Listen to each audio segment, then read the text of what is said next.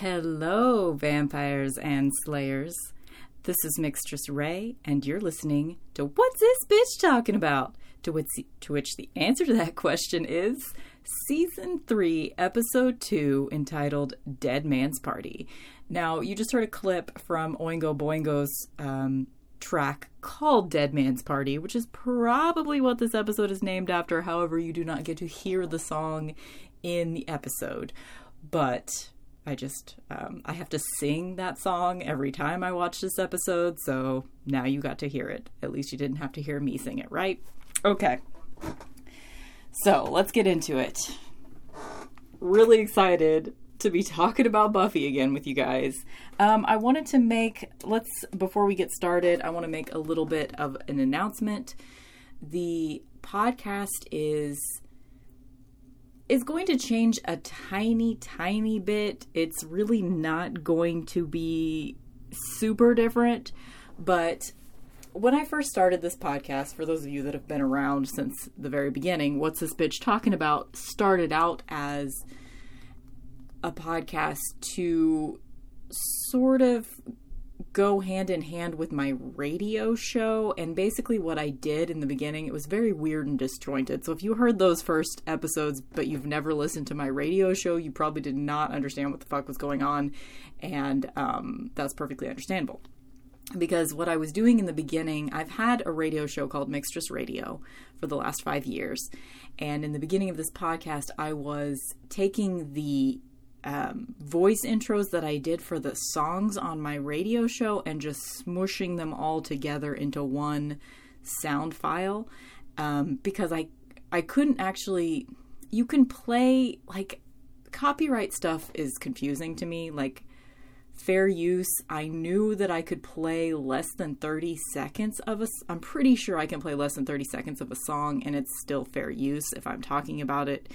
Um, in a cultural relevance kind of way. But I was scared to try to do that. So I would only play my voice intros and then I would have provide a link in the description notes to the playlist of the songs that I played on the episodes.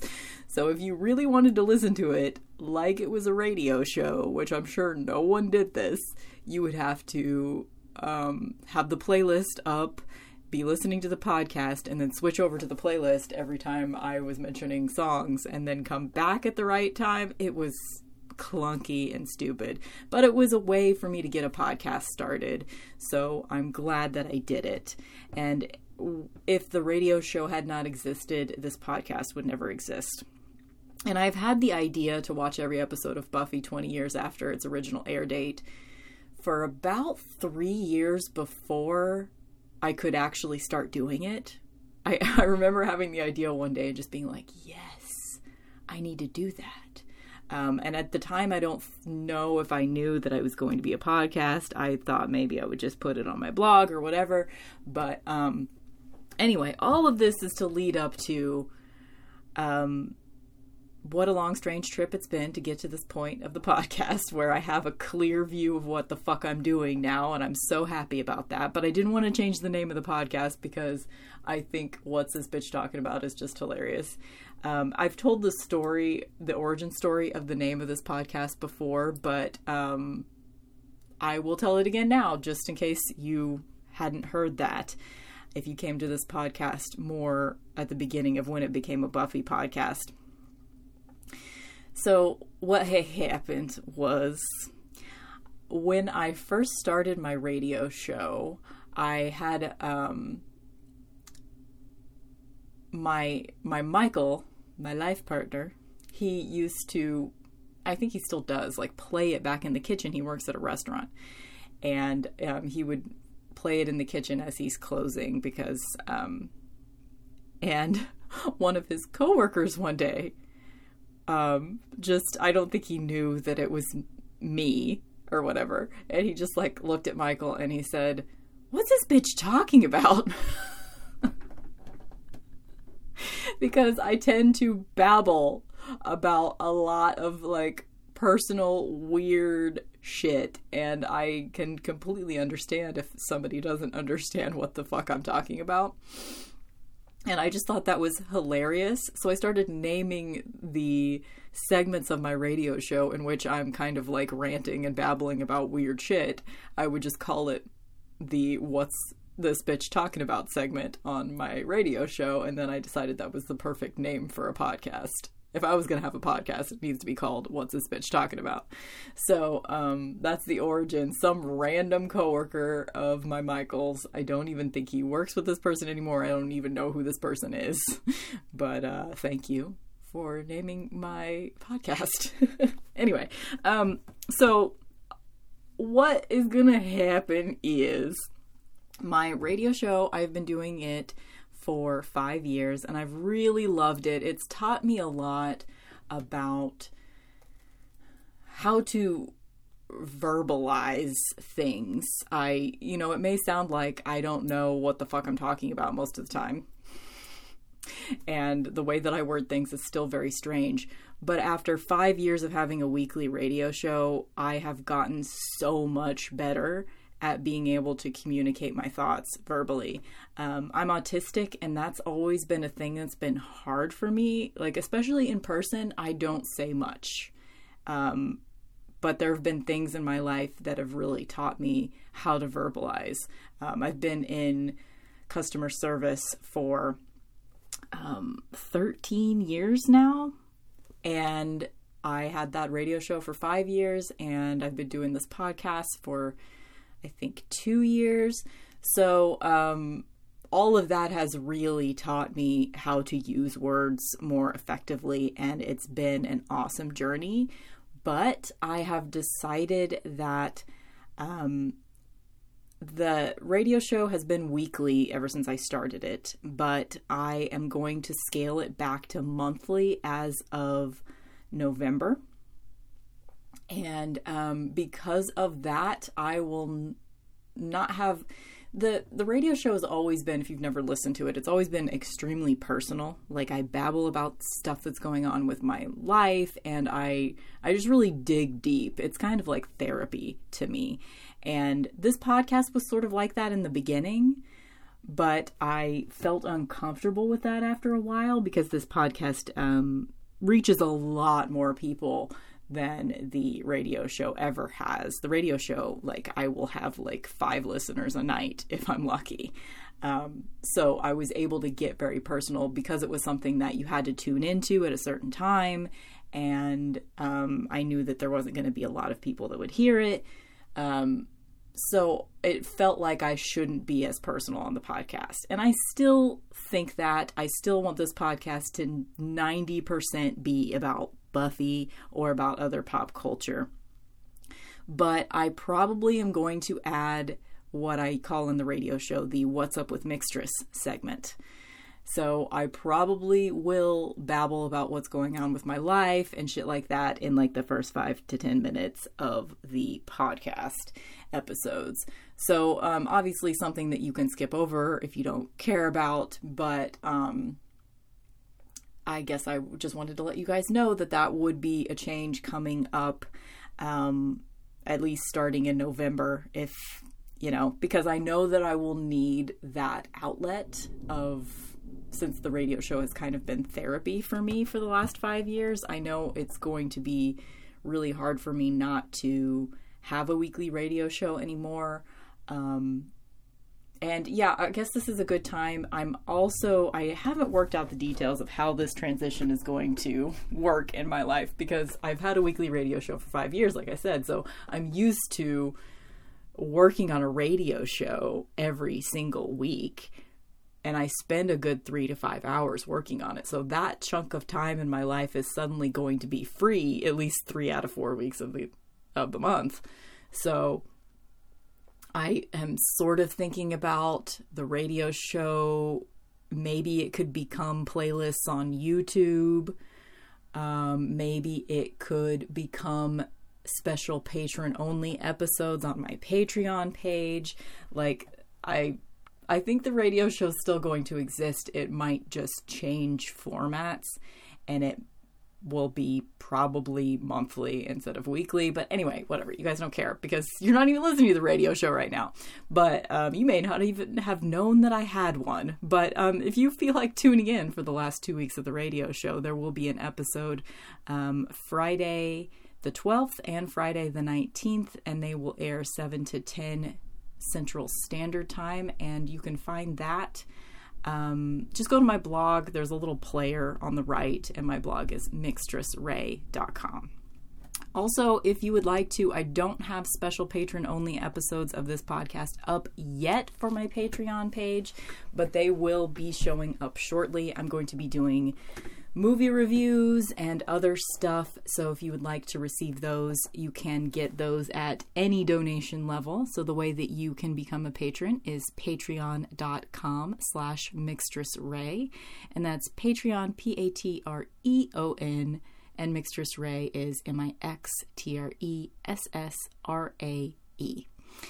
Um, I also, if you want to give me a one time donation on PayPal, you can do that as well. And I offer um, tarot card readings um, that are also like mixed with song readings. So I do like a song shuffle.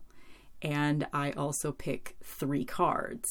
So um, if you would like that service, you can send me $3 to paypal.me slash mixtress rae. Okay, so now that I've got that promotional shit out the way, let's talk about Dead Man's Party.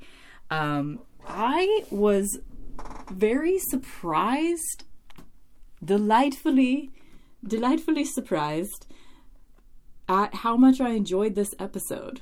Um, in the past, I've always thought of it as, you know, because the first three episodes, if you don't know, this is not a spoiler free podcast. Okay? There's a warning the first three episodes of Buffy, I've always of the third episode, third season of Buffy, I've always thought of as okay. So there's Anne where she's you know in L.A. and then and then there's um, the third episode when we finally get introduced to Faith, the other Slayer. But you know, Dead Man's Party is in between those two episodes, so I've always thought of it as kind of a fluff episode, but it's not. This is actually a very significant episode, and um, I enjoyed it a lot more than I thought I than I remember enjoying it. As I've said many times before, and will say many times again, watching Buffy in this way of you know watching it in real time of when it actually came out originally is really leads to appreciating these episodes a lot more because you know normally in a rewatch of Buffy you know you're just mainlining like three episodes at a time or whatever. You're just binging. And this one might get forgotten, but it really is something that you sort of need to steep in because this episode is all about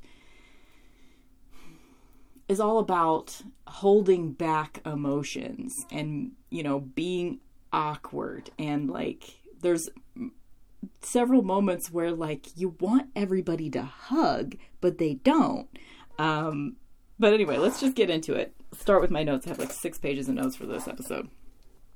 So, at the end of the last episode, previously on Buffy the Vampire Slayer, Buffy has just gotten home after being gone for, we assume, four months because they usually treat the returns from the summer as being literal, like, this is, you know, something happened during the summer and we didn't get to see it happen.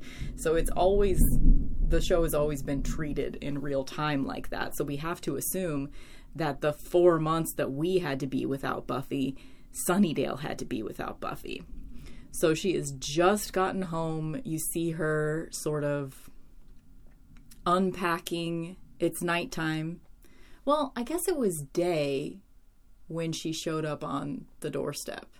I guess it was kind of like right before sunset or some shit. And at this point, you see her, the, the episode opens with her unpacking her bags in her bedroom. And it's a really great shot. I think you get to see a lot of really great shots of the Summers house in this episode. And I think it's possible they had a whole new set. Because I know at some point, um, like the Summers household is based on a real house, and they have shot both ex- all exterior shots of the Summers house is this particular house that exists in real life. And some of the interior shots have been done in that house, but also some of them have been done on a set. And this might be the first time that we're seeing the set because, spoiler alert, this season is going to include a lot of destruction of Buffy's house, which starts with this episode. So they had to build a set so that they could destroy the house over and over and over again for the next five seasons.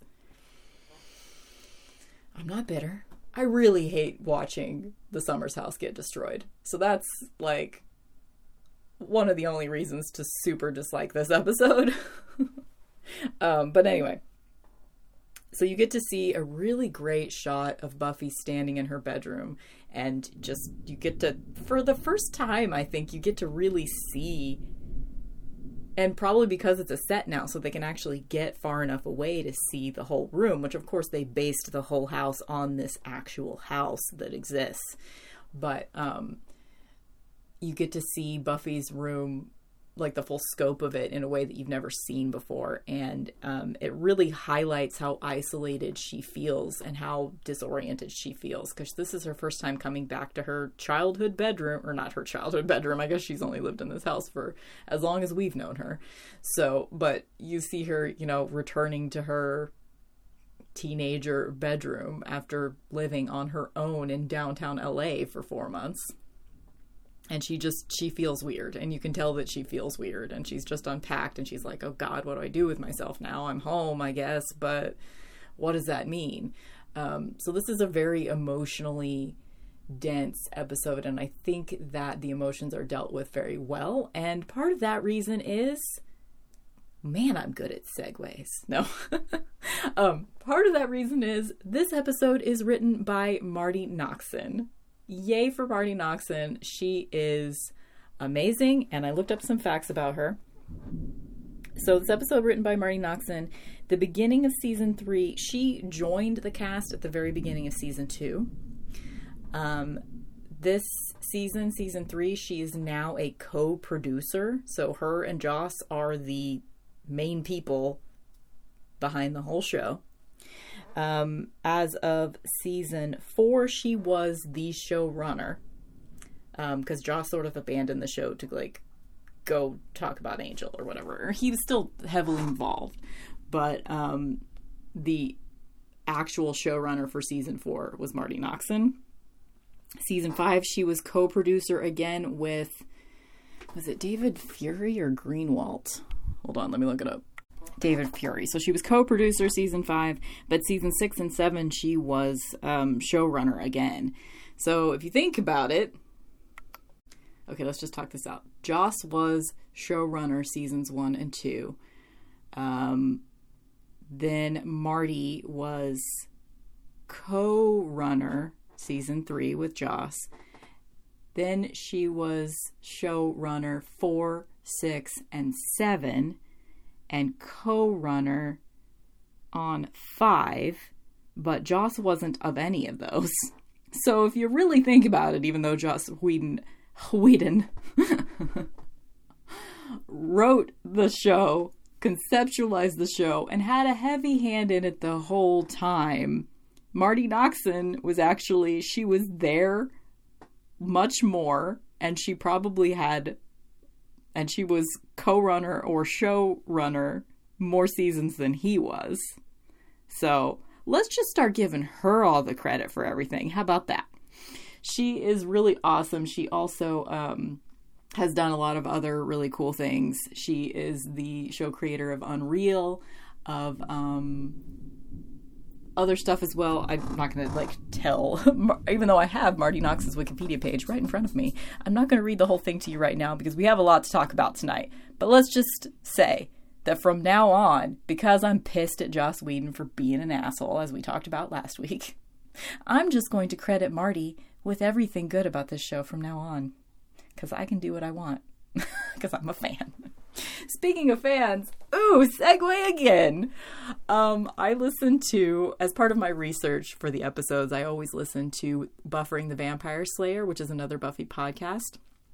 So I listened to their episode on Dead Man's Party this week, of course, and they um, they had a guest that mentioned that there is a bunch of fan fiction about Pat and Joyce. So Pat is a character that we're going to meet in this episode and uh spoiler alert, she's going to die and we'll never ever ever see her again.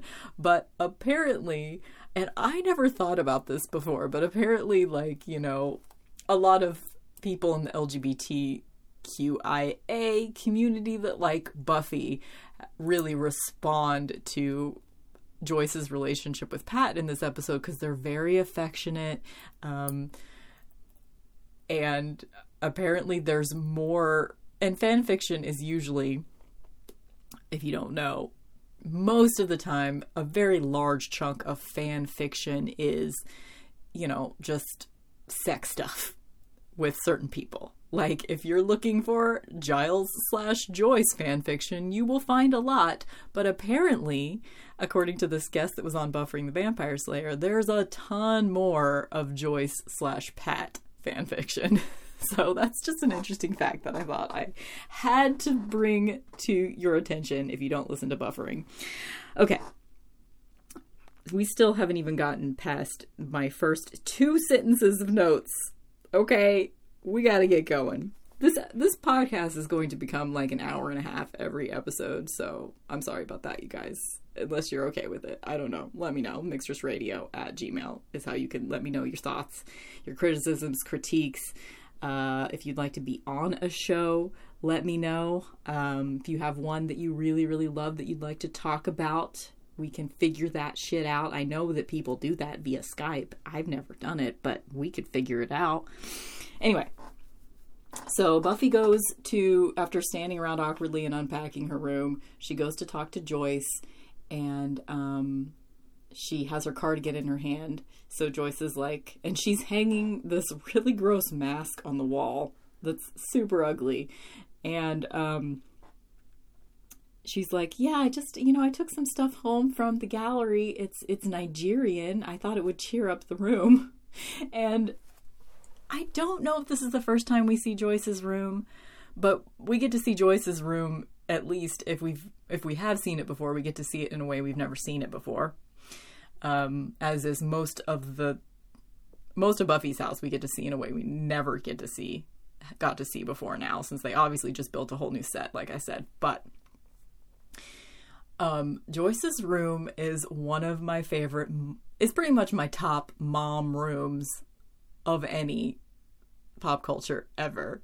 So if you've never noticed, she has this taupe flowery wallpaper.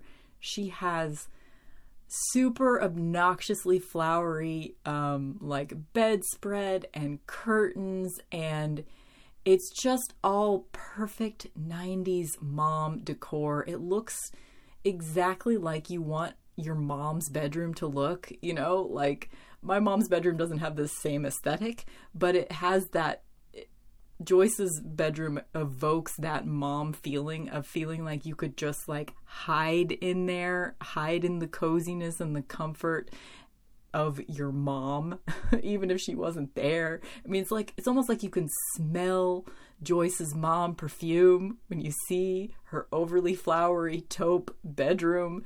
It just is so perfectly Joyce. And in the same way that my mom's bedroom is so perfectly my mom, um it's just it's a comforting presence this room and you get to see it a lot in this episode because joyce is hanging this mask on the wall and she's describing how she took it home from the gallery which i would like to at this point point out a great point that nikki stafford or is it strafford?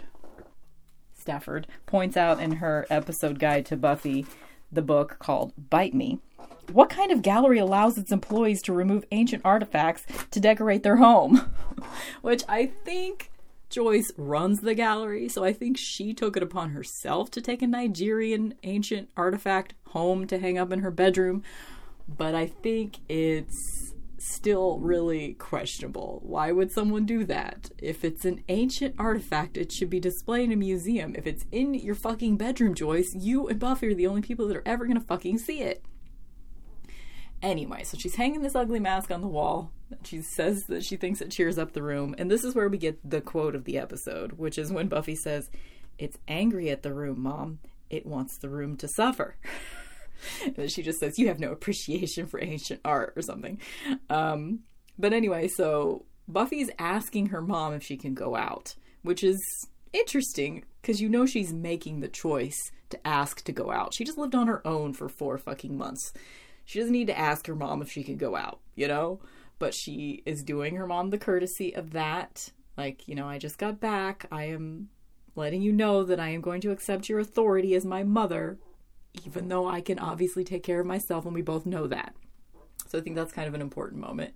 Um, she tells her it's okay because she wants to go out and find Willow and Xander because, you know, she's reunited with her mom, but she needs to go reunite with everybody else. So um, Joyce asks, Will you be slaying? Buffy says, Only if they give me lip. So Joyce is still, you know, like she's had some time to simmer in the information that Buffy is a slayer, but she's still trying to wrap her head around it, which is understandable. So Buffy goes out and she is walking down an alley and she like sees Xander. I think she knows it's Xander. She sees Xander and um or maybe she doesn't know it's him because he's got his collar popped up and like all you see is dark hair and a collar like it's like as if he's cool or something like he obviously thinks he's cool and he like whips around real quick with a stake in his hand because he thinks because she's kind of snuck up on him and she very easily grabs the stake out of his hand and points it back at him. It's just in one very simple movement she overpowers him. So that's that's a nice moment. Um and that's her reuniting with she sees Xander first and she's they just sort of have a moment where they're looking at each other and you can tell that Xander is about to hug her and they're about to have, you know, a nice reconciliation moment, but they get interrupted by Cordelia talking on the walkie talkie because um, I guess Xander, Cordelia, Oz, and Willow are all out hunting together when she reunites with them in this alleyway. And then a vampire shows up so um, everybody sort of has to deal with the fact that Buffy is there at the same time that they're fighting a vampire, and they're doing a good job. You know, they're all in there. Cordelia's fighting, Willow's fighting, Oz is fighting. They're all doing their part and they're fighting together and Buffy sort of pushes them all out of the way in order to hit, to take care of the vampire and there's this great shot of all four of um, Willow, Cordelia, Xander, and Oz all four of them have been like pushed to the ground and they're sort of out of breath and you can tell that there's like this little bit of like i wrote blue ballsy emotion from all of them like they were ready to kill that vampire but buffy just swooped in and took care of it and they didn't get the release of fighting the vampire plus they're dealing with you know dealing with the fact that buffy's right there standing in front of them and they look sort of angry that she's there but I think it's just because, you know, she doesn't recognize yet that they have gotten really good at fighting vampires since she left, abandoned them for four months. Um, so, anyway, let's get back to my notes because I keep babbling about things and not looking at my notes. Hug us, interrupt us, I wrote, because, you know, that moment that Xander and Buffy almost hugged. They've got walkie talkies. Um, Xander's nick- nickname on the walkie talkies, at least from Cordelia. I'm sure no one else called him this, but it's Nighthawk. I mean, we have to acknowledge that. Um, Willow and Cordelia both in leather jackets. I wrote. Um, also, Cordelia looks really good in this episode. She's wearing a lot of earth tones. She's growing out her bangs. Um, she just looks great. She looks really great in earth tone. She's wearing like a leather jacket and like army green pants, and it's very subdued for Cordelia, but she just looks so good. Like she she wins for style. You know, okay. Let's just go ahead and skip ahead to the MVP of the episode because I feel like talking about it right now. So let's just do it. I'm giving it to Joyce but I think it needs to be a tie. So I'm gonna I'm gonna change that right now. I'm giving it to Joyce and Cordy because in this episode, what very thanklessly, Cordelia in every moment, in every fighting situation in this episode, she is fighting thanklessly, valiantly, and she's very smart. She uses things around her as weapons. She I mean, I'll talk about it later, but there's a moment where everybody runs up the stairs to get away from the zombies. Just as Oz is getting grabbed in the doorway at the Summers house, and everybody abandons him, including Buffy, including Xander, including Oz's girlfriend Willow. they all run up the stairs, and Cordelia's the only one that stays behind and, like, helps him get detached from the zombie. Like, that's a moment where it's like why and she never they never acknowledge this that she's the one that the one that's supposed to be the most selfish and stupid of the whole scoobies is actually very resourceful. She was the only one that noticed that oz needed help. Buffy didn't even fucking notice that was a weird moment of like fight choreography. I'm sure none of that was intentional, but like I noticed that Cordelia was on top of shit. Cordelia's on top of shit this entire episode, so that's why she gets to share the MVP with Joyce, and I'm giving it to Joyce as well because she really like she gets onto Buffy a few times but not in that super harsh way that Joyce usually does. I think she's definitely learned a really big parenting lesson since you know, Buffy came out to her or was outed in front of her. um, since that and the whole summer of them being apart, she has really stepped it up and she fights zombies in this episode. There's a scene, I'll talk, talk about this again, but there's a scene at the very end of the episode where Joyce is beating a zombie with a bat while Xander and Willow are hiding on the other side of her bed behind the bed. So they're hiding while Joyce is beating the zombie with the bat, like all by herself. She's just doing that. She doesn't have any experience in the field like the rest of them do. She's not used to this whole concept of supernatural beings and her daughter being the slayer. She's still getting used to that. Plus, she was drunk so she was drunk. She's not used to this shit. She's not trained in combat.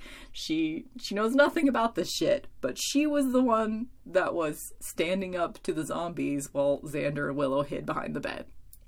So, um, and also the emotional conversations that her and Buffy have throughout the episode. Um, they're they're pretty good. I mean, there's a point where she says, "Look, you made some bad just decisions, Buffy. You might have to deal with the consequences." But she says it in a way that's not super harsh, not super emotionally charged. She's just she's learning to be a better parent and we're seeing that. I think this is a turning point for Joyce because up until now we've really seen Joyce as being kind of an asshole. Like, I had never really noticed until this watching of Buffy that Joyce is kind of an asshole to Buffy a lot of the time. But I think now that she's finally been let in on the the big chunk of information that she didn't know about her daughter, the fact that she's the Slayer, I think that from now on we're gonna get the Joyce that we know and love. We're gonna get the good Joyce. Also, just needs to be pointed out while we're talking about Joyce she looks fucking good in this episode. Her hair is right. Her clothes are very mom. They're nice and flowing. She just looks good. She's got her Joyce lipstick, which is like this beautiful dark red lipstick. It's like it's like a reddish brown, which is my favorite my favorite color of lipstick, really. And Joyce rocks it. And she just so I'm kind of excited because at this point, I think the show had enough money to because Joyce lives like overseas or something. Kristine Sutherland, who plays Joyce. So we didn't get her very much at all up until this point, and I know she's still not going to be like in every episode or anything, but I think at this point she's going to be seen less like an absentee mother because I think we actually get to have her on set a little bit more often from now on. I'm just so excited. This is my favorite season of Buffy good time to take a moment and um I mean, it'll be interesting to watching Buffy in this context. I may have a different favorite season, but as of right now, season three has always been my favorite. Um, what do you guys? What's your favorite season? I'd love to hear from you on your opinions. Um, favorite season of Buffy? Let me know. Least favorite season? I'd love to know that too. Um, yeah. So I'm just really excited because you know we're getting we're getting Oz a lot more. We're getting Joyce a lot more in this season. We're gonna get a, uh, a lot more Cordelia. Um, spoiler alert: Angel's coming back. I think at the end of the next episode. I'm not gonna look ahead, so it may not be until the fourth episode, but it's either the third or the fourth at the very end. He falls out of the sky naked. so we're about to get Angel back. So it's just a very great season, and I'm super excited to get into it. Okay, still my first fucking page of notes. Let's see what else we got here. Oh, um, after they all fight the vampire, they go to see Giles. So we get to see, not only do we get to see Joyce's bedroom in this episode, we get to see Buffy's bedroom in this episode, but we get to see Giles's house, which is the best. The best. I love his house. It's like a like a Spanish revival type situation. There's archways everywhere. There's Spanish tile on the stairs. He's got like a little outdoor garden terrace situation right outside his front door. Um, he's got a fireplace with Spanish tiles around it. I love his house so much. And it's this green color that's just this perfect, like, it's the exact color that Giles should have his place. Whoever did the set design on Buffy, seriously, props. Props to the props department, props to the set design team. They fucking know what they're doing. They get the personalities of the characters so well. I mean, we're going to see this time and time again once we finally get introduced to Tara, which, side note, I just found out today Marti Noxon is the person that hired Amber Benson to play Tara, which, of course, she doesn't show up till season four. Oh my god, that's only a year away, you guys. We're only a year from Tara. Oh my god, I'm excited. Anyway, anyway, she's the one that is responsible for hiring Amber Benson as Tara, which is one of the greatest characters of Buffy ever. So, Marti is my queen. From now on, it's Marti. It's all Marti. Anyway, okay. Uh, okay, so they go to Giles's house. Oh, and this is where we get just kind of the best moments. Giles is sort of the MVP of the episode as well, because as soon as like everybody else is super weird around Buffy and they're not sure, like, are they happy she's back? Like, there's just a lot of unsaid shit because she hasn't. I mean, it's important to remember at this point. She has not told anyone. I mean, they all know that she had to kill Angel. They all know that she was expelled from school. They all know that her mom, you know, had a moment where she was thinking about kicking Buffy out of the house, but she didn't really mean it. They all know all of that shit, but they don't know that when Buffy killed Angel, he had his soul, which that's going to be revealed in the next, I don't know, two or three episodes. We're finally going to get that in a few more episodes. That reveal. She hasn't told them that. Um, at this point, I think Willow thinks the spell just didn't work, um, or it didn't work in time, or something. Um, but and it didn't work in time because the portal was already opened. But it worked long enough for Buffy to realize, and no one knows that she hasn't told them that. So that's a big elephant in the room. Like, when are they gonna find out what really happened? Why won't she just fucking tell them? But this is a pattern with Buffy that we've seen before and we will see again. It's a very consistent character pattern for and and for any hero, it makes sense to me that you know, something super tragic happens to Buffy she has to respond to it by going away and dealing with it on her own. And she even says that later in the episode. I might as well just skip ahead in my notes since I'm just all over the place anyway. Let's see. When they're in the big fight at the party, right before all the zombies show up. Where she say it? Um, they're all like, "Did you tell anybody what you were going through before you left?" Xander's asking something like that, and Buffy says, No one could have done anything. I just had to deal with this on my own. And that's, you know, we're dealing with a lot of episode a lot of emotions in this episode of, you know, like everybody feels very abandoned by Buffy and they're blaming her and they're being really harsh, which I can understand. A lot of resentments are going to build up after four months of the leader of your group not being there.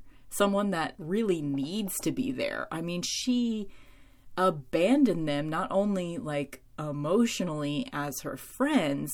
This is something they don't really bring up, but I think it's important to note that she also is the fucking Slayer and she works on the Hellmouth and she abandoned her post. Like, I mean, Giles or Xander does say that at some point. You abandoned your post.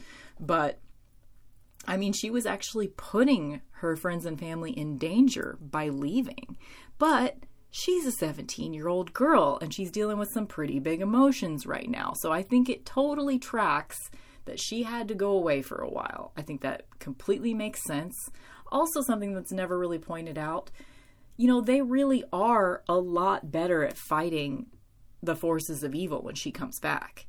They've been doing it without her for four months and they've gotten a rhythm, and that is shown in this episode. You know, whenever they all have to fight the zombies at the house, they all work together and she trusts them to help her more than she ever has before. And they all do their part. And, you know, that whole situation, it was almost like you didn't really feel like any of them were ever in danger because they were all so capable.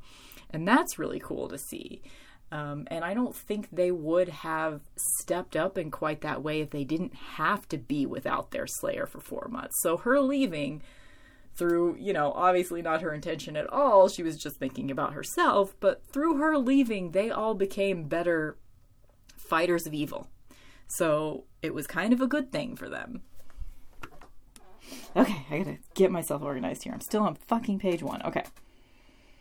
So they get to Giles's house, and this whole scene of Giles's reaction to her being home is just so perfect. Anthony Stewart Head is one of the top five actors on this show for sure. He is so good. He can communicate so much with just his face, you know, like he doesn't say much at all. He literally, the only thing he says when he answers the door is, Welcome home, Buffy. He just immediately, he's not, he's the only one of them that's not going to give her any shit. He completely understands everything that she's going through, even though he doesn't know that Angel got a soul back before he was killed.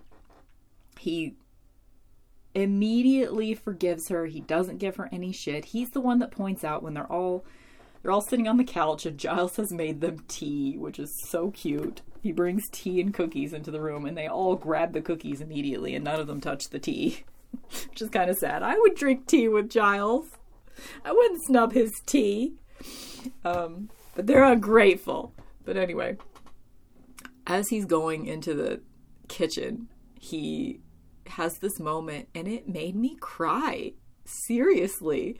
He had, has this moment again, no words. He walks into the kitchen and you just see him alone in the kitchen. You hear everybody kind of talking in the background because they're in the living room. And he's you know setting up his cute fancy little tea tray with the cookies and the tea and he just has this moment where he's just like you see how fucking relieved and happy he is and he just can barely contain all of his emotions and you just see it all play out on his face and it's so good.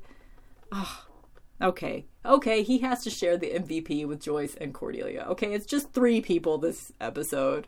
It's Cordelia, it's Joyce, and it's Giles because they all are fucking amazing in this episode. Even though Joyce is the reason for the the whole zombie shit, but hey, stuff had to get had to be dealt with, so whatever. Anyway, so they're all like asking her, we're like, what have you been doing all summer? Where have you been? You've been living in a cardboard box? What the fuck? Where have you been? And um, Giles says, hey, perhaps Buffy could use a little time to adjust before we grill her on her summer activities. He's the one that totally understands and tries to point out several times in this episode that Buffy needs a second. Okay, she's not ready to talk about shit. She's not ready to like have a giant party at her house. Like he constantly during this episode is trying to be an advocate for Buffy's feelings in this moment. He's not demanding anything of her, and it's possible that later he will sort of get on to her for abandoning them, but he knows that now is not the time. He knows that now is the time for hugs and reconciliations and oh my god, Buffy, I'm so glad you're back. We missed you so much. Take all the time you need to to get ready to tell us what the fuck's going on. And later, oh my god, that's reminding me like a few episodes from now when they all finally find out that Angel had his soul before she had to kill him. He is trying to get her to talk about it, but he's doing it in an extremely classy way. Oh, I can't I can't wait to talk about that, but let's let's talk about this goddamn episode, okay? All right. Um, they mentioned in this conversation that they were dusting six out of ten vamps, which hey, that's pretty good for a for a group of teenage non-slayers to be batting six out of ten. That's not bad.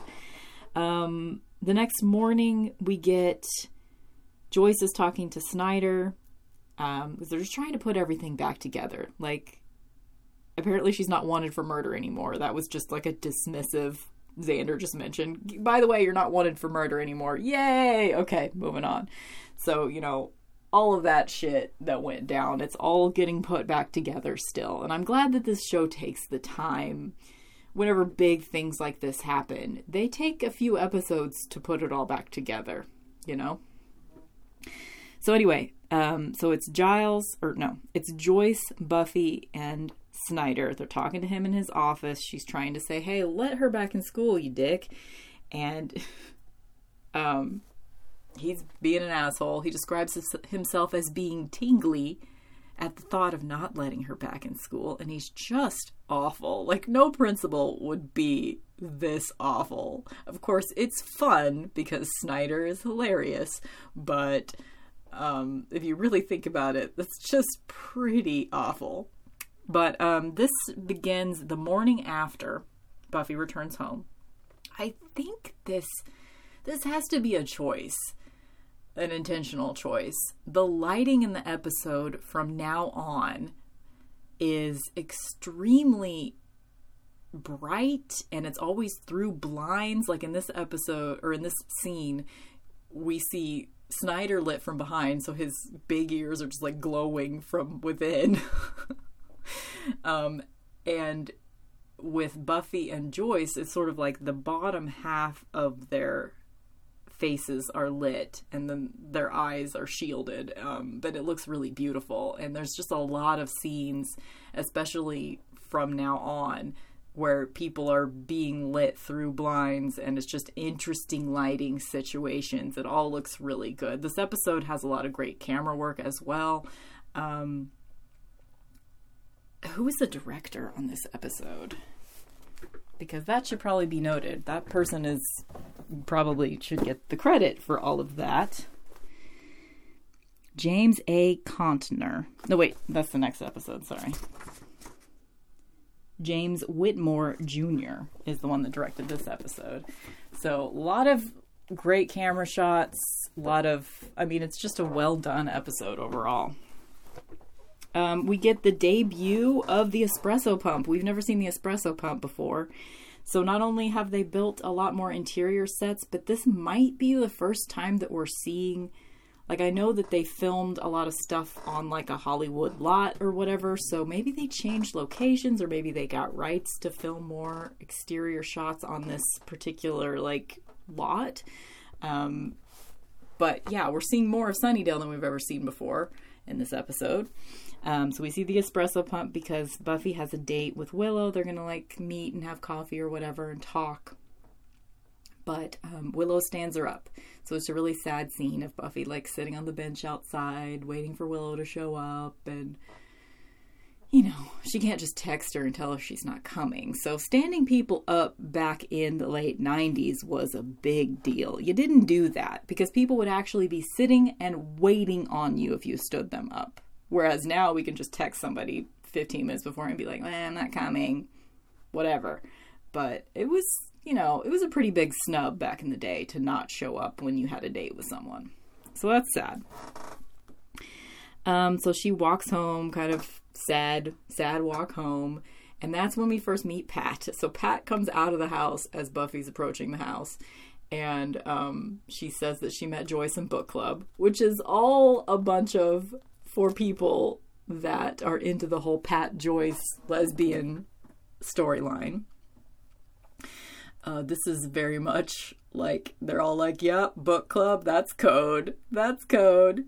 So I never thought about that. It just for me, this whole thing is very much like the annoying mom friend that's way too interested in what's going on with your life. You know, like Buffy doesn't need this shit because Pat's like, you know, between losing you, the whole situation with you, and her reading deep into the ocean, as you can imagine, your mom's been a wreck. you know, like just super like, get out of my face, Pat. like this this person is just so that friend of your mom's. It's perfect. They cast her perfectly. She she did a great job being the annoying mom friend from book, book club. It all works for her. Sorry, I just opened the window, so if the sound is suddenly different, that's why. I'm trying to get some air in my tiny little room, and it's raining and thundering outside, so hopefully it won't be an annoying amount of background noise for you guys. Okay, um, so Joyce decides that, hey, you know, let's reconnect. She really wants to, like, embrace Buffy and her life. You know, she wants her to stay. She wants to take more of an interest in her life as a slayer. So she suggests, this is a great gesture from Joyce, I think. She suggests that they invite Giles and Willow and Xander and everybody to have dinner at the house. And, you know, at this point, Buffy's just feeling very rejected by everyone. Um, she feels very isolated and she doesn't know if that's a great idea, but she's like, okay, whatever. And Joyce asks her to go get the company plates in the basement.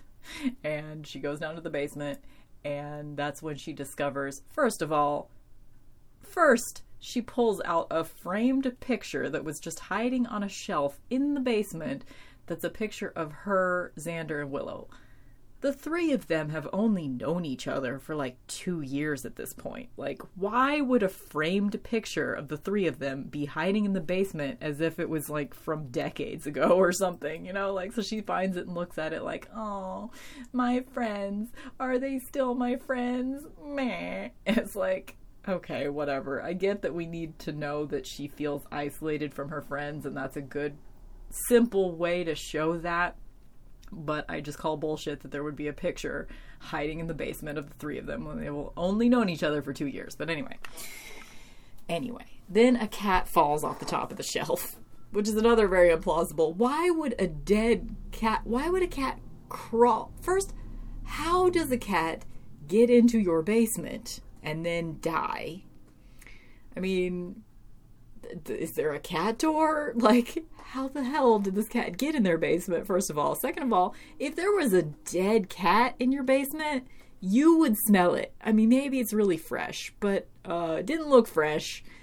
I think, I mean, there was a dead mouse once in the trash can at the library, and it was in a trash can inside a little pull out drawer at the front desk because one of my coworkers, I gave him so much shit about this. Like, I don't know where the dead mouse originally showed up, but he threw it away in the trash. and I gave him so much shit because I'm like, if you find a dead thing, you take it to the outdoor trash immediately. You double bag it and you take it out. You do not leave it inside the building. Because the next day I was just like, what is that smell? What is that smell? It was awful. It was pervasive. It was everywhere. You could smell it for like 48 hours after it was taken out. And there was just one little mouse inside a trash can. So a dead cat in your basement, you definitely, that shit would be wafting. Anyway. Anyway. okay. I, I get hung up on stupid little things like that, and it's really just not important when we got so much other shit to talk about. I'm only on page two of my notes. Okay. Dead cat. Why is there a picture? Okay, yes. Then um, it's that night. They're in bed. You see like a shot of Buffy in bed. You see a shot of Joyce in bed, and it pans over to the mask on the wall right across from Joyce's bed, and the eyes glow red. And then you go out to oh, they buried the cat. By the way, they did like a little cat eulogy where Joyce said, "Stray cat." Um, I hope you find your way, or something. so they bury it outside under a bush, and um, after the eyes glow red on the mask, the cat climbs out of the dirt grave, the shallow dirt grave, which the cat was in a plastic bag too. I mean, if we're gonna talk nitpicks, the cat was in a plastic bag, but you see no signs of the plastic bag when the cat crawls out of its grave. Anyway, whatever. Why did they even have to show the cat in the bag? Like they could have just shown them actually burying the cat and like wearing gloves or something. Like why did that plastic bag have to be involved? Okay, anyway. So the cat reanimates. It's undead now. And we all know it's because of the mask because it glowed red. And then a cat crawled out of a grave, you know, obviously. Um, and then we see Buffy having a dream. So this is where we get to the outfit of the episode. I really like Buffy's outfit in this dream sequence. It looks like she might be wearing a sweater backwards, but it looks fucking good on her. She's wearing Buffy blue, her signature color, this sweater.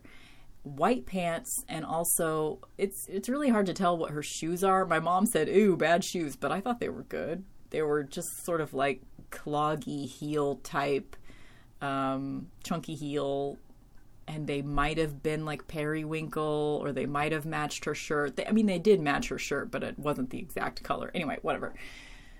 She looked so good. She was wearing a strapless bra that just looked so good with the sweater. The sweater was just like the baby blue. It was a wraparound sweater that had these ties that were tied in the that was tied in the front and it sort of crisscrossed in the back, which is why I think it was on backwards because I think it was supposed to be like a super low crisscross sweater, but it was tied in the back so that you could just see her back, and it was so pretty. And in the front, like the white strapless bra, it was like one of those bras that you would have to wear with that sweater because it was so low in the back that the strap of the bra would have to be strapless and it would have to like go way down to like her waist. So it was just, I don't know, it just looked really cool and classy the dream sequence outfit that Buffy's wearing. That's the outfit of the episode. I could never, like, it's not my color story, so I wouldn't look good in it, but it's just a great outfit and she looks awesome in it. But anyway, it's just this very simple dream of her going to school and no one's there. Not even, she even walks by the library. Giles isn't there. Everything is vacant.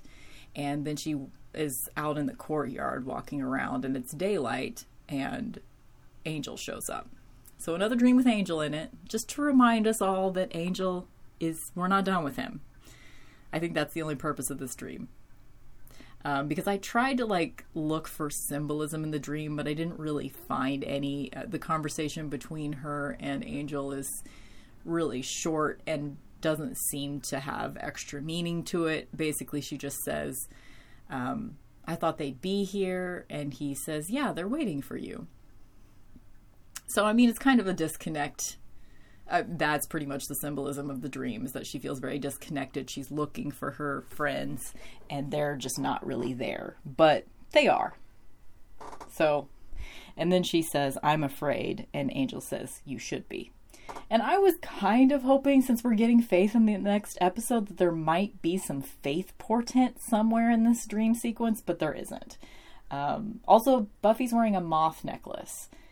So I think moths are supposed to symbolize um, return of dead loved ones or sort of connection to dead loved ones.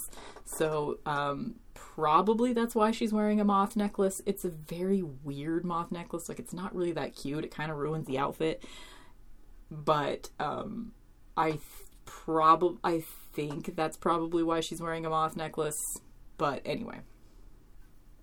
Instead of a cross, it's a moth.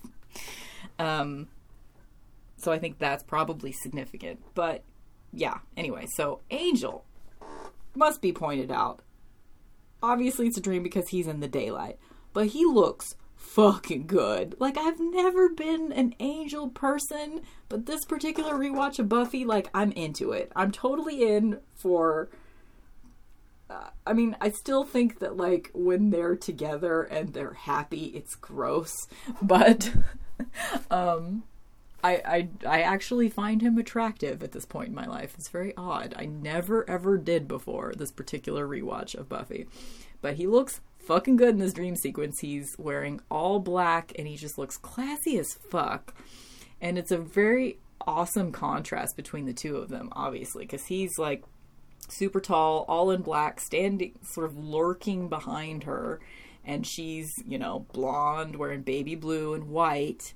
And it's just a very and it, and everything has like that layer of like dream haziness. You know, they've put a filter on it to make it look like a dream. Everything's super fuzzed out, um, so it just provides a really nice contrast between the two of them. You know, like obviously Buffy is the symbol of good, she's the slayer, and he's the vampire, so he's all in black, and he looks really stark too. Like they didn't put the filter on him. It's just on her. So she looks fuzzy and white and, you know, good. She's the symbol of goodness in this moment, and he is a symbol of not goodness. But um, anyway, so love dream sequences in Buffy. They always make me happy, and this one was no different. Um, so that's her dream. She wakes up.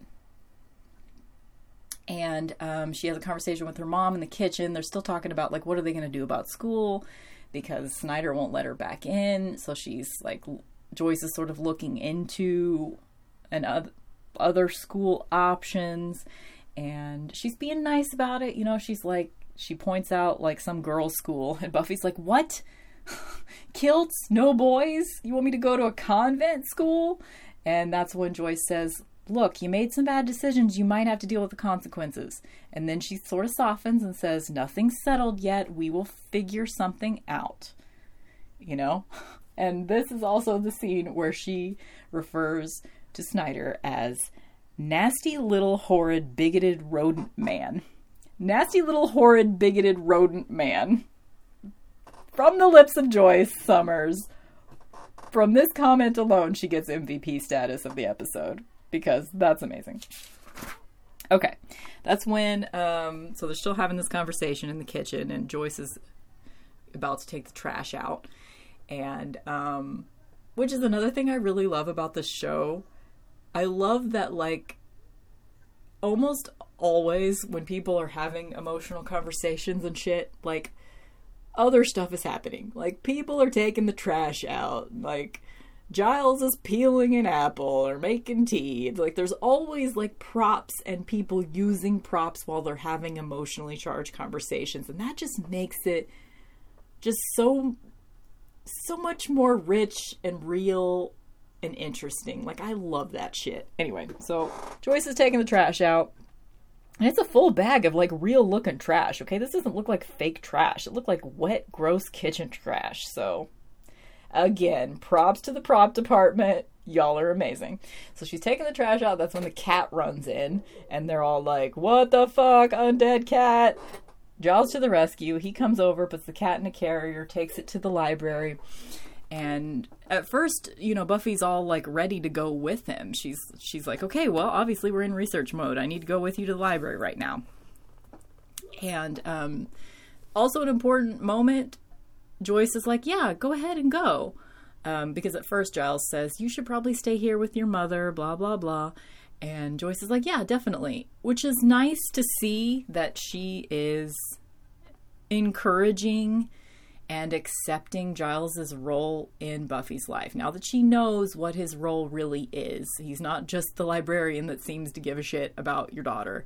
She, you know, he she's accepting it and she's doing a good job and this is a nice little moment but then you find out that giles was really just saying that because he was trying to be very tactful about the fact that buffy's not allowed on school property so she can't go with him to the so yet another barrier yet another reason for buffy to feel isolated from everybody she doesn't get to go be a part of research mode so he takes the cat back to the library and then we get a scene with Um, Cordelia, Oz, Xander, and Willow, and Giles all at the library doing research mode, blah, blah, blah. There's a bunch of jokes about Giles' stinky cat, and that's funny. And they're talking about the party. They're talking about how they're all invited that night to dinner at Buffy's and they're talking about like, okay, well, like what are we going to bring? How are we going to do this? And that's when we get um Oz's great description of the difference between legendary Oz description of the difference between a gathering, a shindig, and a hootenanny. So he he just kind of points out, oh, first of all, he really likes the cat. He's like trying to pet the cat. He's got oh, that's where we get the object of the episode. Let's go ahead and point that out. Oz is wearing what I believe to be Revlon streetwear in the color midnight nail polish. That's exactly what it looks like. I used to have it in the late 90s, so I would love to have it again. It's this perfect, like super dark, sparkly blue. It's real nice. And that is definitely what he's wearing. This is not just straight up black nail polish like they usually put on boys that are kind of edgy in the late 90s. It's blue. Oz branching out. He uses colors on his nails, okay? Damn, I love a guy in nail polish. Okay. So, he likes the cat. He wants to name the cat Patches. so great to have Oz as like a regular character um, in this season. We get him probably almost every episode. I'm sure there are some episodes he's not in in this season, but we get him a lot more in this season, as I mentioned before, and that's exciting. Okay, so Oz's definition of gathering versus shindig versus hootenanny needs to be said, needs to be given its moment. So here it is. A gathering is brie and mellow song stylings. A shindig is dip, less mellow song stylings, and perhaps a large amount of malt beverage. Hootenanny, well, it's chock full of hoot, which is a little bit of nanny. oh, Oz, you're amazing. So they all decide that what is in order is a hootenanny. And Giles is the only one that's like, look, guys, she just got back. She's still assimilating. Like, she doesn't need to be overwhelmed with a giant party right now. She probably just wants to have more of an intimate gathering where all of us can sit down and talk and reconnect, which is more than what he said, but that was his basic point. And everybody was like, nope, we need to have a giant party because they're all just trying to avoid having emotional conversations with Buffy. Which, on the one hand, they're all being assholes to Buffy in this episode. But on the other hand, I totally understand where they're all coming from. I mean, she literally abandoned them for four months. They don't know how to navigate. They're teenagers. They don't know how to fucking navigate that shit. You know, like it's very awkward when you suddenly reconnect with someone that you were used to being around every day after a large chunk of time that you weren't around that person. It's you don't always just fall in right where you left off, especially in a situation like this. So, almost every time I watch this episode, either I'm super pissed off at everybody for being dicks to Buffy, or I'm like, yeah, I get it. In this particular rewatch, I'm kind of in the yeah, I get it I mean, there'll be other times that I watch this episode where I'm super pissed off at everyone, and I am still pissed off at everyone for the way that they're treating her, but she's not letting them in on the very important little chunk of information that they don't know, that if they knew, they would be much more understanding towards her. But her argument is always, y'all wouldn't understand. Okay. Okay. We're not really ready for that discussion yet. Still only on page three of my six pages of notes. Okay, so I wrote terrible party idea. Giles is so good at being annoyed with Xander. Oh God, that was a nice moment where like Xander like slaps Giles on the back, like okay, a hootenanny it is. Um, and Giles just sort of like after getting slapped on the back by Xander, he just makes this face and sort of looks at him like, I fucking hate you, Xander. You are the worst. Which is what I think about Xander most of the time. So that was just a nice validating moment. Go back and watch that little moment in the library right after Xander smacks Giles on the back. That look. Giles wins at all the looks. He knows how to give the look. Anyway, And it was the kind of look that like Xander probably didn't even notice. It was so good, so subtle. Anyway, Anthony Stewart Head, you're the man. Okay.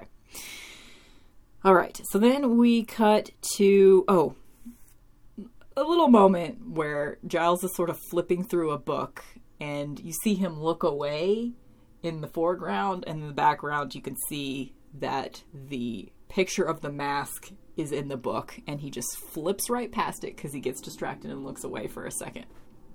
So that's a sad little moment, but it was a nice little thing to pepper in there, just like just so you know, if you didn't already get it, it's jo- it's Joyce's mask. Okay, this whole thing is Joyce's fault. Okay.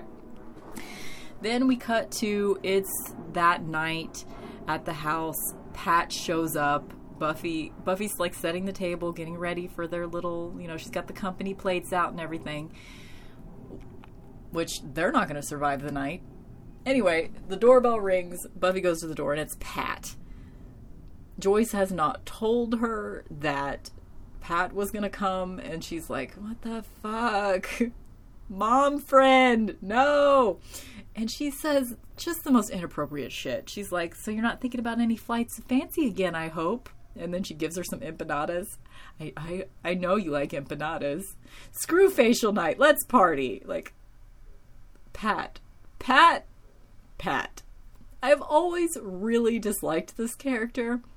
However, after listening to the buffering episode, when they were just like super into Pat and they were just like so happy about Pat, um, it gives me a little bit of a soft spot for her. I mean, it's it's hard to be a new friend of someone's mom's while their child has like she seems like one of those opportunistic friends though. Like I still really don't like her you know, the kind of friends that come into your life while you're going through a tragedy and are super into the tragedy that you're going through. Like, Pat was not around before Buffy left. Pat has only existed for the months that Joyce was without her daughter. She was.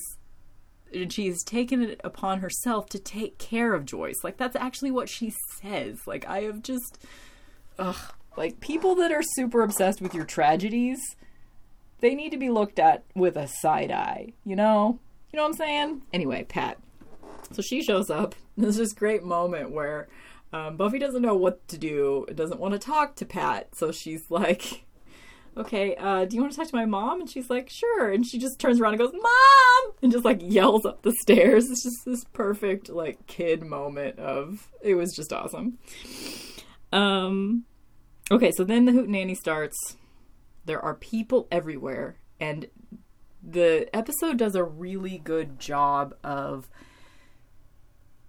showing Buffy how isolated she feels. Just like over and over again throughout this episode, it's Buffy walking around by herself and looking very disoriented and feeling invisible and just not knowing if this is really where she needs to be. Like she doesn't know if she fits in in this world anymore like all of her friends feel far away from her her mom feels far away from her like now there's this giant party with all these people that she doesn't even know and she's just walking through her house the same way that she was walking through the abandoned school in her dream you know? Just wandering around feeling like she's surrounded by people literally everywhere but she feels very very alone. And um she tries to talk to Willow, but the band is playing because um, Oz's band is playing and Willow's just like watching the band and being groupie like and not wanting to pay attention to Buffy and like Buffy's trying to talk to her about shit and she's just sort of like, "Yeah, I can't hear you. I can't hear you." And so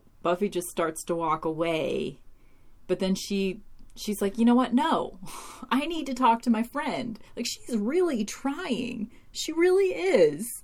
Everybody's being dicks to her and she understands that she abandoned them, but she wants to reconnect with them and she's trying really hard, despite the fact that she's been kicked out of school, despite the fact that everybody's like avoiding her essentially. So she comes back in and she asks Willow to like go somewhere more quiet so they can talk. You know, after almost walking away when Willow was like, ah, I can't hear you, I can't hear you loud, meh and she tries to talk to her and she's just sort of like are we okay like and willow's just like yeah that's why we're having this big party for you because welcome back, Buffy. And then she just sort of walks off again. And she even asks her, like point blank, why are you avoiding me? It seems like you're avoiding me. And Willow's like, no, I'm not. So she tried, and Willow just sort of is like, nope, everything's fine. Not going to talk about anything. And she walks away.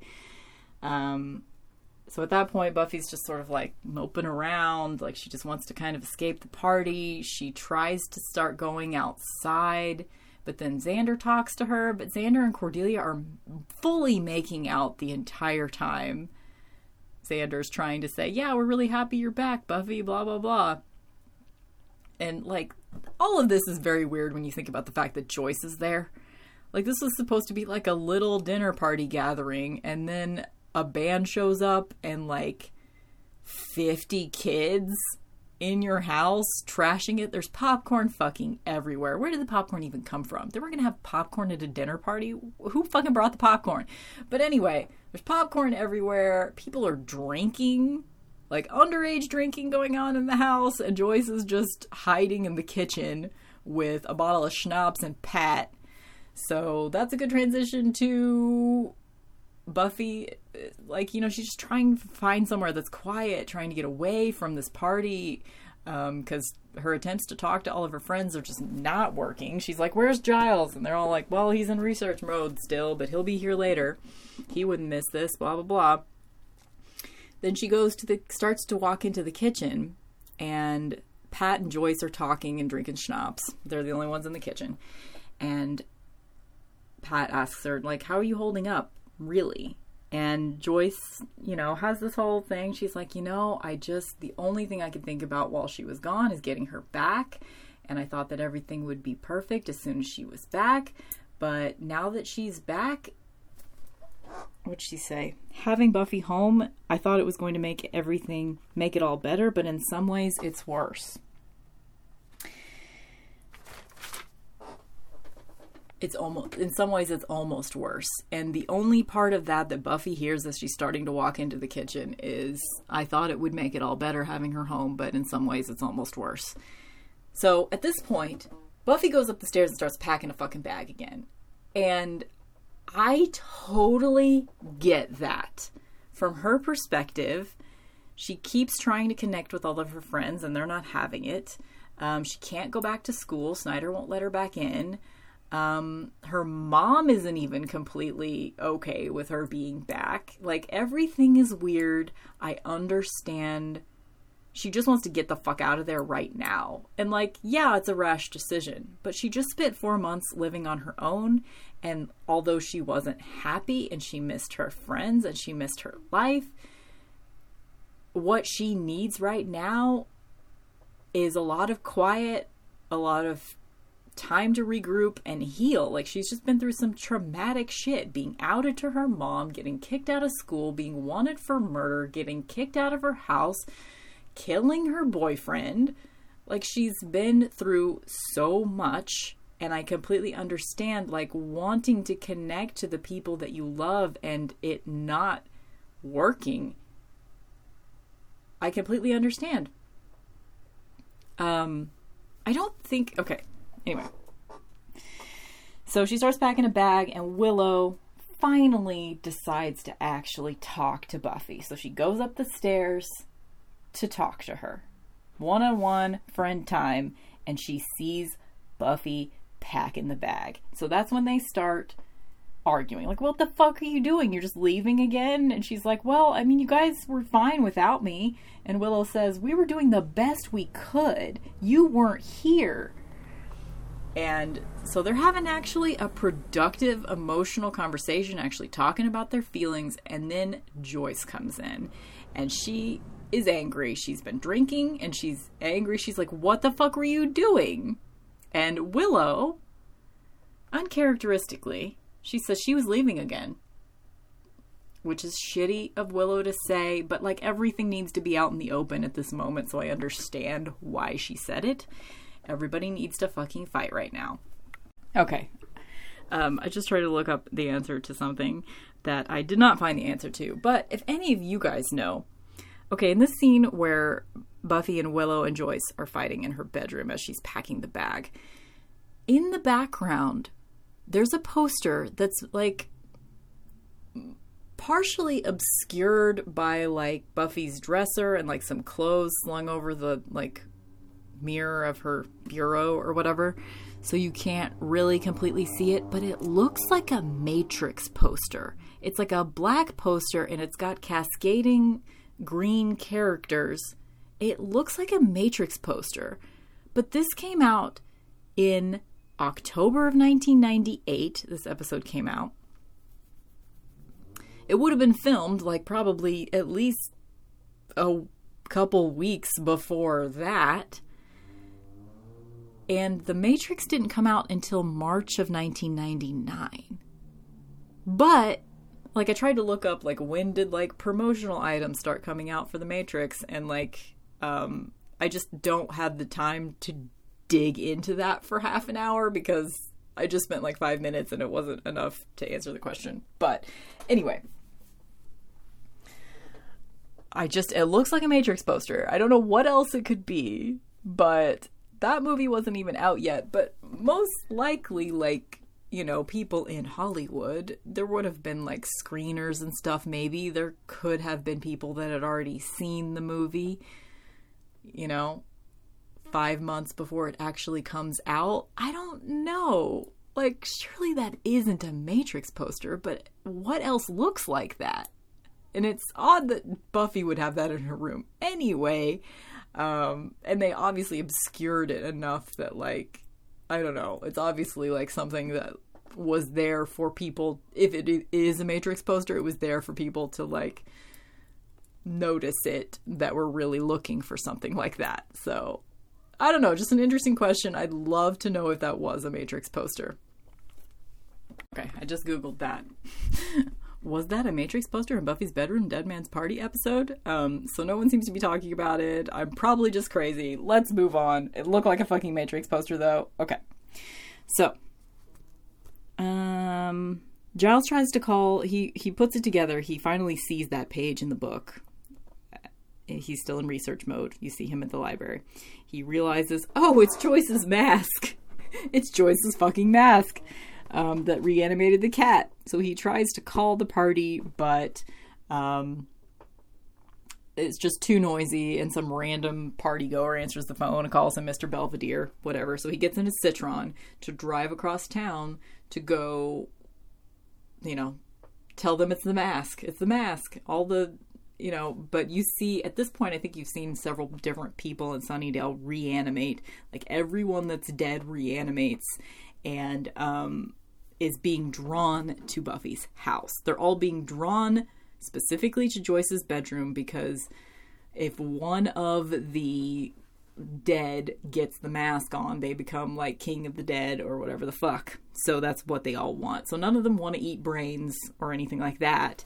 They just want to get to the mask. So it's not a huge danger, but um, that is typical of a very emotionally charged episode of Buffy. It's usually the the supernatural element that's in the episode is like not quite as effective as the actual emotions that need to be dealt with. So that's cool, I guess. I don't know. So, one of the interesting things that Willow and Buffy say um, before Joyce gets into the room, so we're kind of going back a little bit, but um, you know, Willow's kind of saying, like, I need you to talk to me about what's going on with you. You know, I know you've been through a lot, but you need to talk to me about it. And Buffy says, You wouldn't understand. And Willow says something very interesting, says something very important. She says, Maybe I don't need to understand. I just need you to talk to me. And that's a very important thing. I mean, a lot of the times we really don't in our lives share things that are going on with the people that we love because we think that they wouldn't get it. But, and sometimes they won't get it. But they know they can see that you're upset and that you're dealing with something and they can still be kind to you and help you through something even if they don't understand why you're emotional about it. You know? Um, that's important. So and then buffy has a little selfish moment where she was like Willow says something about, you know, I, I needed to talk to you about what's going on with me too. And Buffy says, Well, I know that you were worried about me. And Willow interrupts her and she's like, No, not just that. Things that I'm going through. Like, hello, I know you're the all important Slayer, but I matter too. So, um, Buffy Willow friendship moments. This is a good one, even though they're fighting because they're saying some good shit before jo- Joyce comes in the room. Okay, Giles in the Citroën on his way across town. he says something super hilarious. This was almost the quote of the episode. He's like um, ranting in his car by himself, and he says, Unbelievable! Do you like my mask? Isn't it pretty? It raises the dead. Americans! Because he saw the mask when he went to get the cat, because the cat was in Joyce's bedroom. The cat was drawn to the mask, too. Um, and she was all like, Yeah, is my Nigerian death mask, blah, blah, blah. uh, anyway, isn't it pretty? It raises the dead. okay, so then Giles hits a zombie, so and he gets out of the car because he thinks he just hit somebody. He doesn't know that like, you know, there's a bunch of zombies yet. This is the first time he's encountered them. They're all on their way to Buffy's house, like he is. So he gets out of the car to check on the guy that he just hit, and a whole bunch of other zombies just like show up out of nowhere. He ends up having to um so he's fighting off like five zombies, then he gets in the car and he tries to drive off, but he had dropped his keys when he got out of the car and he doesn't realize it until he's back in the car and there's like four zombies like descending upon him like trying to scratch their way into the car, which is funny because why would they care when they're just trying to get to Buffy's house? Like why are they bothering him? I don't know. But anyway, um he then he has to hotwire his car because his keys are outside the car, so he can't get back out. So that's a nice little moment because you know you're reminded that, and this is gonna this is some foreshadowing for what happens later in the episode because you're gonna get a Ripper moment later. Hell yeah! Okay. Oh my god, this episode's almost an hour and a half long already. I'm sorry, guys. I just I have a lot to talk about today, apparently. Okay, so um, Giles hits a zombie. B wants to go for a walk. Okay, so so Buffy is like overwhelmed by getting, you know, by the emotional conversation between her and her mom and Willow. So she goes down the stairs because she's just like gonna head out, just like go for a walk or something, you know, which is typical Buffy. Like she doesn't, she can't handle emotional conversation. She has to leave. So she's trying to do that, but Xander and Cordelia are literally making out against the front door. So she is blocked by them and she just like sees them and she's like, ah, and then she turns and walks into the rest of the party, which like she's just trying to find an escape route. And at this point, that's when we get like a big fight. Like the zombies are all headed to the house, and we know that at this point. Giles is on his way, but um, the party is still in full swing, and they just start having a fight. Like Joyce is like, "Look, I need to talk to you. You don't get to just leave every time something gets hard. We need to talk." And she just kind of yells at her, and then Xander joins in, and it's just a whole thing where they're all fighting. A whole bunch of people from the party just leave because they're like, "Oh shit, there's some." Weird emotional family drama going on right now. But a lot of people actually stay and like watch it go down. So like half the party leaves, but the other half stays, and they're just all like stunned watching this all go down. Um, jo- Joyce says something important here. She says, you know, Buffy's like, look, she's like, you know, you found out who I was and you couldn't deal, which is true. It's totally true. And Joyce says, Look, mom's not perfect, okay? I handled it badly. Which is very nice that she admits that. She's self aware. Like, I get where almost everybody's coming from in this argument. It makes sense, you know? Everybody's got a lot of emotions surrounding this, and it had to come out. Um, and that's when Buffy says, I think I mentioned this before, I just had to deal with this on my own. Um, Xander is an ass. My next note. and because he just keeps butting in, like, do you know what you put your mother through? You abandoned your post. Like he's just being an ass, an ass, an ass. And at one point he says, "You can't just bury stuff, Buffy. It'll come right back up to get you," which is when we head back to Giles, and this is the point where he hotwires the car, and then we come back to the party, come back to the fight, and Xander's still yelling at Buffy. And Cordelia says, Time out, Xander. Put yourself in Buffy's shoes for just a minute. So that's a nice moment where she just sort of and you can see her, she's standing right behind Xander during this fight, and she is just like shocked by what an ass Xander is being. And she steps in between them, and she's like, she does it badly, like Cordelia would do. She's like, okay, I'm Buffy, freak of nature. So naturally, I have a freak of nature boyfriend. And then he goes crazy and starts killing all of my friends, which is kind of my fault. And. and then Buffy says, Cordy, Get out of my shoes. Nice, nice, you know? Yeah, I mean, it's true. She really was trying to help. She really was trying to, like, subdue Xander's assholeness, but then she was just Cordelia, so, you know, she's gonna say inappropriate shit, because tact. That's just not saying true stuff. You know what I'm saying? So, yeah, everybody's fighting, everybody's fighting. Willow says we might as well try some violence because Oz tries to get in between Xander and Buffy because most of this fight is Xander and Buffy screaming at each other. And Oz tries to get between them, and Willow's like, We might as well try some violence because talking isn't working, which is when somebody busts through the big bay window in the living room. It's possible this is the first time we see that window get destroyed, but we will see it happen many, many more times. So this is where we start getting serious destruction of the Summers house because all the zombies have shown up and that's when we get, you know, a fight scene that I kind of paid attention to. It was actually pretty interesting because basically everyone at the party just immediately sprung into action and started fighting these zombies. Like they didn't really portray anyone as being like scared and screaming like would normally be happening in an episode like this. It was actually pretty cool. Like just random party going extras were trying to hold the door closed, trying to fight off zombies with anything they could find to use as a weapon. I mean, Jonathan had a guitar and he was just like running with the guitar brandished, you know, like he was ready to fight. Everybody was joining in just immediately, and everybody was super capable, and it was pretty cool to watch, actually.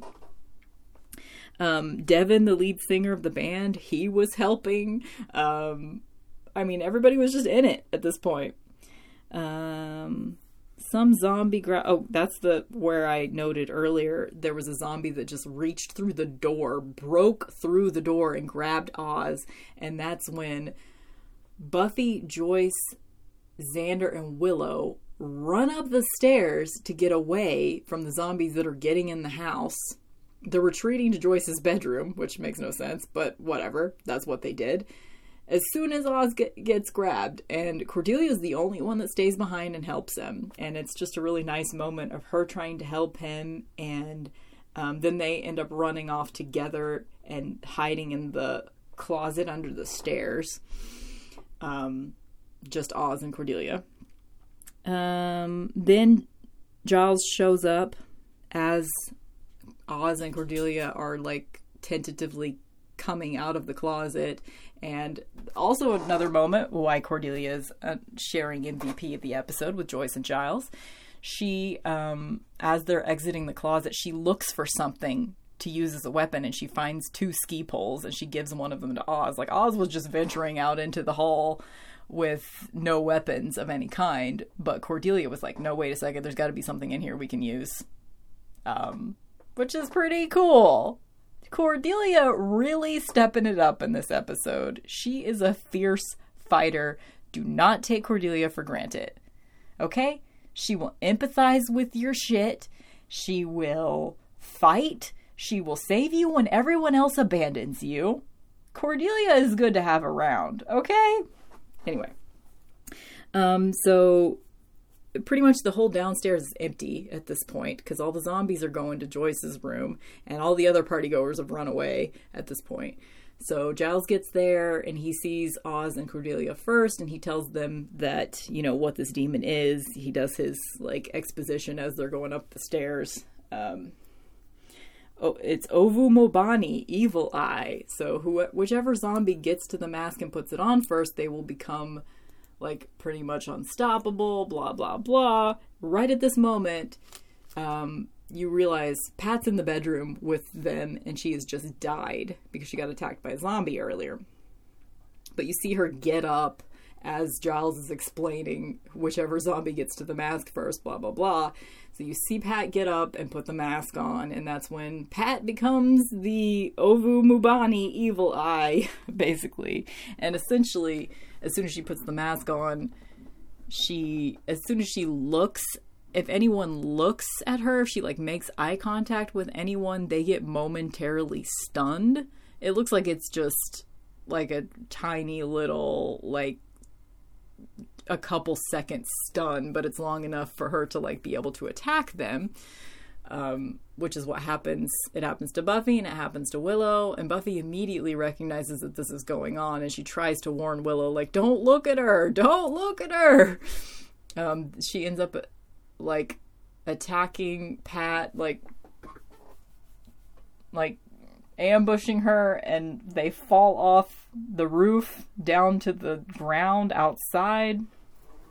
Um, and at this point, Giles and Oz and Cordelia are fighting a zombie that's trying to get up the stairs. So they're all on the stairs, and um, Giles is is telling Oz like, "Go tell Buffy she needs to get him and get the zombie in the eyes." Get him in the eyes. That's where the power lies, in the eyes. So he jumps over the banister, which is a really cute, badass little moment. He just sort of like leaps over the banister sideways, goes out the back door where Buffy and who knows how he knew that that's where they were, but he did. And he tries to tell Buffy to get Pat in the eyes, but she realizes it at that moment and she uses the shovel that was still out in the yard from burying the cat. She uses the shovel to um, just like shovel in the eyes. Pat's vanquished and she disappears, and all the other zombies disappear, which is when you get a, another little moment, which is why Joyce gets to share the MVP with Giles and Cordelia. She is in the bedroom beating a zombie with a bat, beat on the undead with a bat, while Xander and Willow are hiding behind her bed. It's such a nice little shot. Like, despite all of their I, I, I mentioned this before, didn't I? I think I mentioned this earlier. Uh, maybe an hour ago. Who knows? I mentioned it. Um, but anyway, it's just a nice little moment because she's beating the zombie with the bat while they're hiding behind the bed. Um, okay. So I think we're finally getting to the end. So this is where in my notes I wrote, everybody finally hugs because they do just like they all sort of reconvene downstairs. The house is completely fucking destroyed. So that's awful. It would take months to put this house back together but i assure you that in the next episode we'll see buffy's house most likely and it'll be fine. We'll see. We'll see. We'll see. I'll update you on that next week. Anyway so they're all sort of convening downstairs, and Buffy and Willow finally hug. I I don't know if she and Xander hug. They have a little moment where she was where he's like nice moves and she's like you too or something. Um and then she hugs her mom and just like everybody is finally hugging and you see Giles sort of from across the room just like looking at the whole situation and like he knows he you know, she didn't have to tell him any of this. He knows what's been going on with her in a way that no one else has been able to get. And he just sort of, you never get to see Giles and Buffy hug. But I think they were a little careful with that when the show was out. They were afraid that people might perceive some sort of romantic thing between Giles and Buffy if they showed too much actual affection between them. So you don't get to see it often. Like actual hugs between Giles and Buffy are few and far between, unfortunately. But you see it all in a look. You know, he's watching her hug everybody and finally reconnect with everybody. And he's just smiling and he's just taking it all in. Just like he, just from that look, you see that he is so happy that she's back. He's so happy. He knows that she's going to stay at this point. He knows that things will get better and he's just so happy and so proud and it's just Giles. I want Giles to be my dad. I love him so much. I love him so much. Okay, so what have we not talked about? Um, oh, and then the very last scene of the episode, it's Willow and Buffy at the espresso pump, and they're just sort of talking, and it's just a really nice conversation. Like, Willow's uh, updating Buffy on everything that's been going on. She's been really getting into the witchy stuff, and she says something very important. Like, obviously, the point of this conversation is that they are reconnecting, um, and that's good. They have this cute little conversation where Buffy's like, You're really enjoying this moral superiority thing. Okay, I can take my lumps for a while. and then they start like insulting each other and just sort of like venting, and you know, it's good it's a good little conversation, but something really important in this conversation. I wrote down the whole thing that Willow said, and I'm just going to say it and let the gravity of it sink in for any of y'all that know what happens with Willow's character over the next five years. Okay? So she's telling Buffy, updating her on like the witchy stuff that she's been doing lately, and here's what she says. I tried to communicate with the spirit world, and I so wasn't ready for that. It's like being pulled apart inside. Plus, I blew the power for the whole block. Just let that sink in. Just let that information sink in. From the very fucking beginning, before Willow even knew that her spell worked to Soul Angel, which was the biggest spell, which was like the turning point for her becoming the witch that she is today, she doesn't even know that it worked.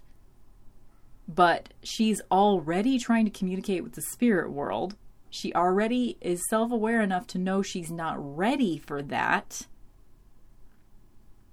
So many things to come. So many things to come. And they're peppering it in there. They probably already know that Willow's eventually going to go off the deep end with magic.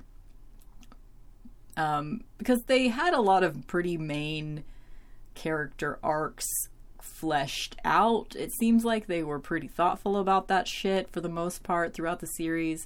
So I bet they already knew what was going to happen with Willow. That's all I'm saying. um, yeah, so that's the episode. Let's get back to the let's get to the ratings. I think I've mentioned almost everything at this point. The object of the episode is Oz's nail polish because I'm pretty sure it's Revlon streetwear in the color Midnight. Um, the outfit is Buffy's dream outfit. Um, the quote, it was hard to pick a quote for this episode. It's not a super quotable episode, but I decided to decided to pick when Buffy says when she's referring to the mask and says it's angry at the room, mom. It wants the room to suffer. Cuz she's like, I think it cheers up the room. MVP, of course, as I've said many, many times, is a three way tie between Joyce, Giles, and Cordelia. They're all um, super awesome in their own ways my 5 by 5 ratings, I like to give a rating between 0 and 5 for the enjoyability of the episode and the conveyance of the message. So I gave it same score as last episode, even though I think maybe I I don't know. I guess they probably I enjoy them both for different reasons, but I guess I don't know. I kind of enjoy them the same amount, I guess, because they got the same score. I gave it a four for enjoyability and a four for conveyance of the message because obviously this whole thing is about like Buff like Xander said earlier, you can't just bury stuff, Buffy. It'll come back to get you.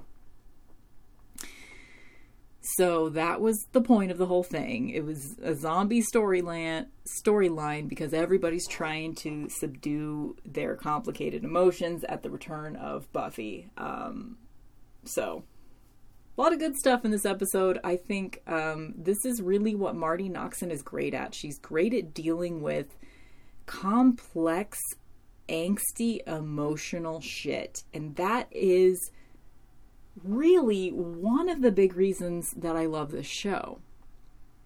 back in the day, my history with Buffy when it was actually airing is that I started watching it during the third season. It wasn't at this point, it was like halfway through the third season or something.